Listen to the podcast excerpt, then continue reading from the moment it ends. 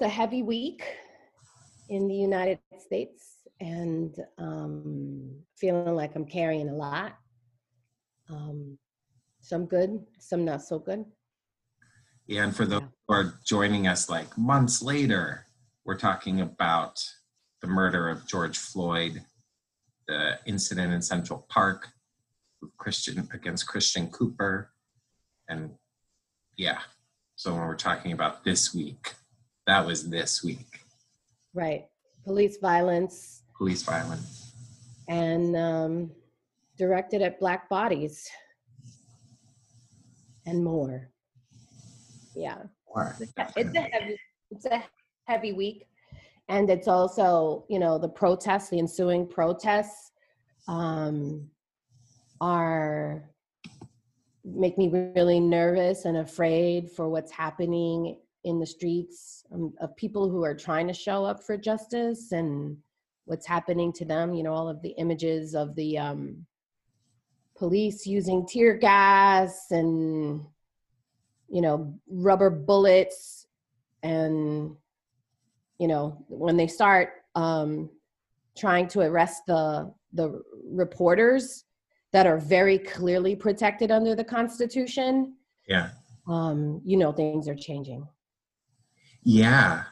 I said to Bill today, um, because there was there was something on the news that about the the um, demonstrations and the rebellion right now that reminded me of the history books that I've always seen about the civil rights movement, and I always thought I I I don't even yet know how to describe what I thought of those movements and what the reality was at that time. But here I am eating an English muffin and some eggs on a Sunday morning, and it's happening. Like right there are tear gas, rubber bullets, police cars jamming into protesters. Like it's happening. And it I haven't even processed it yet because it's still a new that whole idea of like, oh, now I'm living it. Right. And look at me not living it. And that's that's actually why i'm excited about this conversation today that we wanted to have about behaviors that about cross racial friendships and authentic cross racial friendships. Um because what it like this this might be an extreme like you could consider extreme situations but um but ma- it's only extreme because of the extremeness of the the violence. You know um yes and Trayvon Martin's murder was nine years ago, I think, yeah or eight years ago, i think it was 2012 yeah. Right? year- And eight years ago, right? And so, in my mind, you know, this has been lifetimes long that this work is right. like people have been out there in these streets doing these things and yet people evidence evidence has not felt for some people i'm just going to say it white people and other people of color who are Mhm. not black Mhm. um are seeing it for the first or maybe even third time because they're paying attention because social media and because of videos like these protest videos of you know evidence of police and their violence being perpetrated against citizens yeah um, and their human rights being violated uh, is is is the new factor right? And it's making it more real for people. And this is this kind of is we can get into it later but like it's it's exemplified in the when these moments um exist right? And it and it's one of those things like I, I can watch the news and be angry and scared and hurt and then i go on social media and then it's a different anger that comes out for me when you've got people who are more willing to quote unquote play the devil's advocate Right. um you know and it's just like does whiteness and white supremacy and violence really need an advocate? Right. Um and and like could you hold space as a friend? As a caring person as a loving person right. right? And some of these fake ass religious people right who care more about property than the pain being experienced in people anyway so Well, yeah that- talk about it uh, I mean, that's let's let's dive into that then, because you just said, can you hold space? Can you like that's an action to me. That's a behavior of a of a, a friendship, and so it's like it'll be interesting to have this conversation about behaviors between individuals and between you and I specifically today in the midst of this systemic violence and what's going on. And i think that'll be i'm, I'm excited to dive in because i've been reading your social media posts and you've you've been showing your kindness and um, very appreciative. And and there's a pressure that comes from as your friend reading your posts as a white person reading your posts that i'm like ah i gotta yes down the english muffin yes something. So um, I love that. I genuinely, my husband made English muffins, but I love that they really do represent, like, it makes me sound as white as I possibly could, is by being like English muffin. It's kind of, as I said it out loud, I'm like, that's the right prop for me to. I mean, you can't get more colonial than that. Maybe a Portu- maybe a Portuguese muffin. okay. You ready? I feel like we set up the episode. We're going to talk about behaviors of authentic friendships and specifically cross racial friendships. Um, so let's do it. Actually, before we do that, we said that we were going to start every um, episode with racial noticings. And so, like, just take a few minutes to identify some of the things we've been seeing since we last talked around race and racism and oppression. Um, I feel like we've kind of talked about some of them, but I had, I came prepared to say one specific racial noticing. I'm into it. What is it? It is um, in my social media feed, which is primarily white people um, and white liberals, and and we talked about that um, last episode, and I'm sure we're going to talk about that a lot more in in episodes to come.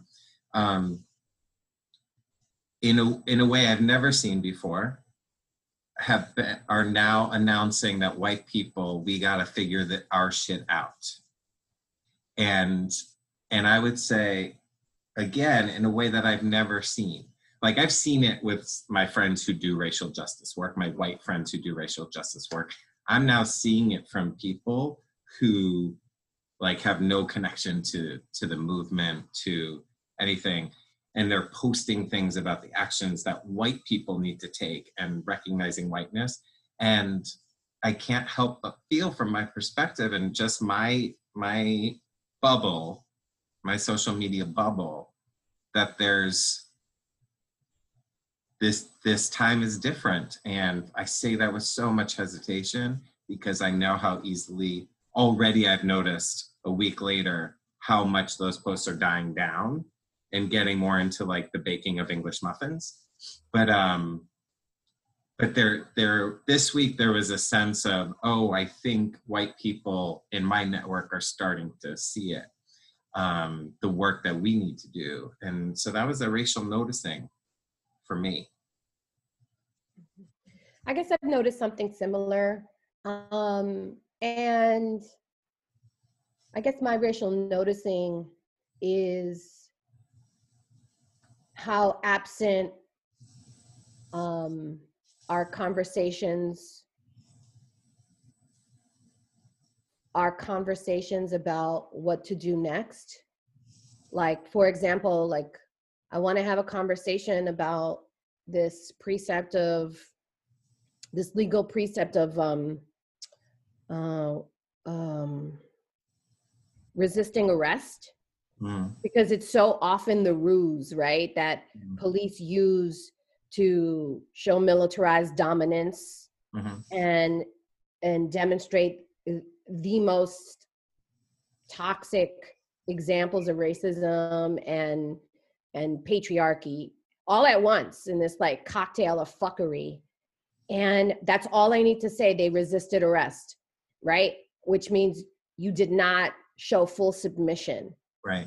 and you and i and and the real ones know that it's all about being submissive to the cops Mhm, I watched this other video. I don't know if you noticed this video about this old lady who gets pulled over um, on the road for by a highway highway a white old lady mhm, um, gets pulled over by a white cop, and it, it's actually a video that came out a little while ago, but then it for some reason resurged, um, and it was out on in the Twitter, so which I saw it, and in the in it he says to her, "Get out of the car." She refuses to get out of the car. She cussed him out within an inch of his life, and he said, "You need to come out of the car." She wouldn't, and it kind of and it escalated with her closing the door and hitting the gas with a cop who's standing outside of her trying to give her a ticket. She goes, I'm not going to take no goddamn this and that, this ticket or whatever. Cussed him out.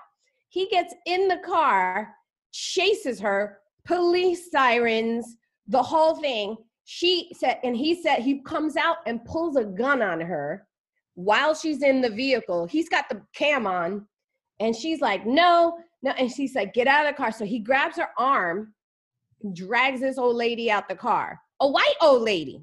And she's like, no, no. And like, first of all, how, like, how many times is he gonna tell you? He tells her to get on the ground. No, he drops her on the ground. He tases her. Jason, he tased her. Never in the history of ever has a white old lady been tased who didn't have also a crack pipe in her hand. Tell the truth, shame the devil on that one. So she said, so she says, she's screaming or whatever, crying. And I'm like feeling bad for her, but I, at the same time, I'm like, if this was a black person, Honey would have been dead in a puddle of her own blood on the side of the road Right. Before she even got to close the door and drive off. before she even got to, right? And so, like, I notice the tolerance that police have for white people, right? And the threshold or the burden of like what they have to would demonstrate to show not Right. um Compliance. compliance but it's really it's re- really about racial submission i have absolutely no doubt in my mind that floyd um, george floyd is dead today because he would not allow that white police officer to emasculate him on the road Right. I agree. but and I, and I say this knowing that masculinity as a concept is is problematic but Yeah. at the same time um white dominance Yeah. specifically around men and specifically around law, law enforce, enforcement is about dominance and that that's what i'm noticing Um, can I add to that? Yeah Because I don't know if you know the story of the white college student um, who is accused of murdering two people from UConn. Um, and then he was on on the lam, and police were trying to find him. And this was probably last week. And um, I read this was last week because I was uh, the juxtaposition of what happened to George Floyd against the letters and that went out the like press release that went out to this young man from police saying we just want to help you. Just your parents are worried. We're we just want to help you. And i thought okay so what if that was the approach with george floyd? We just want to help you. Right. Just come with what? What if there was that kind of benefit of the doubt given to someone who i still don't know what george floyd did because some people say it was counterfeit $20 bill some say he for, accused of forging a check at, at a store whatever he did was not the the murder Life sentence. Yeah. Right. And so that to me is the thing that, and then there's a picture of that I saw on social media of George Floyd um, dying on the ground with the officer's knee on him. And then next to this kid that they did apprehend, handcuffed on the ground by a cop car, and police giving him water, like holding a bottle to his mouth so he can drink water. I mean, those things, like, I, and I think you're absolutely right, the racial submission piece. And I do think that there's a toxic masculinity thing, but the race, race has to play a part in that Of course it does. yeah. also it's the individualism thing like white people see every white criminal alleged criminal as an individual who must have problems like they must have had something because this is not typical of white people as opposed to and i'm going to go out there and admit that i saw um, of a bias that i have that i have to check every time. I saw a new video of the initial part of the uh, arrest of george floyd where he's wearing like a black um, tank top and and jeans and he's a big guy which is i mean heaven forbid you're a big black man Mhm.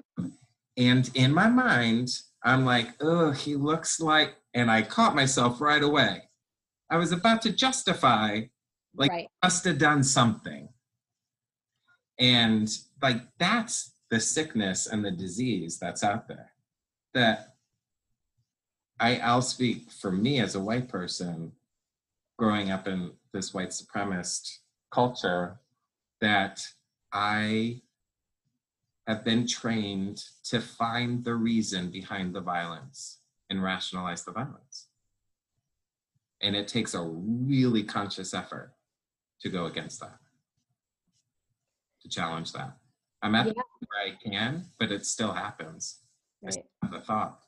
It's the mental gymnastics that everyone gets trained on, right? Like Right. Olympics, Olympic level uh, uh, mental gymnastics, um, where we bend and contort um, so that the police can continue to fulfill the hero brand Yeah. And for generations, police have been outside of that hero brand among communities who have been um, deeply violated for generations. Yeah. And so it, the hypocrisy of it uh, the, is is um, startling every single time, um, but not surprising. Do you have fantasies about what you would do in this situation? Um, and, and when I say fantasies, I use that word because I've been fantasizing about being able to, in that moment, knowing full well this would never happen. That's why I'm saying it's a fantasy of like talking to that cop and being like, I don't care that you are a cop. You're a human being. Get the fuck off of him.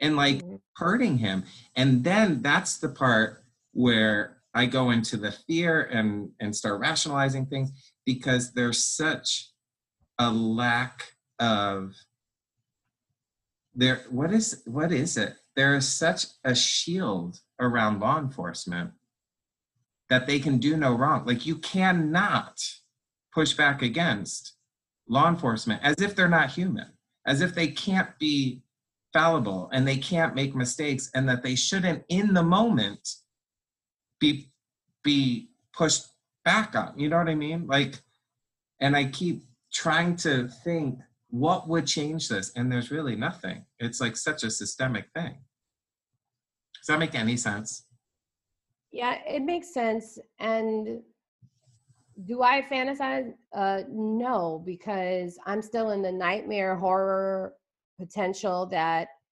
my husband, a black man, is going to be pulled over in front of me. Right. And I recognize that I have to fight my very nature, which is to fight back, so that I, because in these moments, I know that my me mouthing off could mean he die.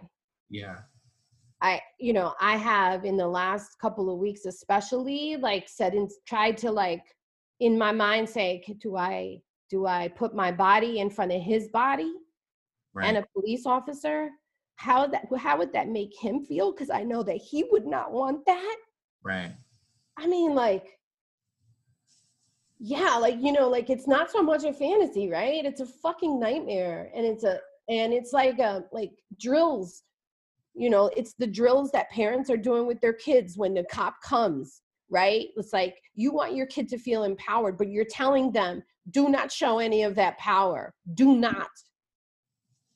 And I'm not a black man, and I wasn't raised that way, so I don't have the power of those drills even though in the in the moment you know i'm likely to like default into who i am but i have to retrain myself because i couldn't how can i look at my mother-in-law if i knew that something that i did or said put more harm put my husband in more harm? Right. you know i'm thinking of my nephew who's mm-hmm. black and it's just like he travels with his his his daughters who are six years old and i'm like seeing him in the road he's just got a motorcycle and i'm like mm. geez guys on motorcycles are always like cops always want to pull them over they always want to make assumptions about what they're up to and i'm just in a deep state of fear so no not a not a fantasy That's a racial noticing for me that you just helped solidify um, in that it's a it's a new form of privilege that I had never considered before this week. That my fantasy to push back is not only a fantasy that probably only white people can have, because there is a sense like I'll be heard and listened to and seen as like a rational person, um, but also the damage I could do, like let's say in that situation, to escalate the situation if I were to try to insert myself. Um, much like we're hearing about the the rebellions in the streets and how white people are changing chants to be less peaceful and like it's be and I, I read about in Brooklyn this sister team from state New York. I don't I don't know how true this is. I didn't fact check it, but just I read this report about um, you know throwing a Molotov cocktail at a cop cruiser, but she's a young white woman who it's like, why are you starting the violence? So lots to think about. So thank you all for listening. On the next episode, we'll pick up where we left off on episode three with the conversation about holding space in an authentic cross racial friendship. And in the meantime, as always, you can go to our Facebook page, In Pursuit of Cross Racial Friendship. Can like it and leave any comments and questions you have for us. We'll see you next time.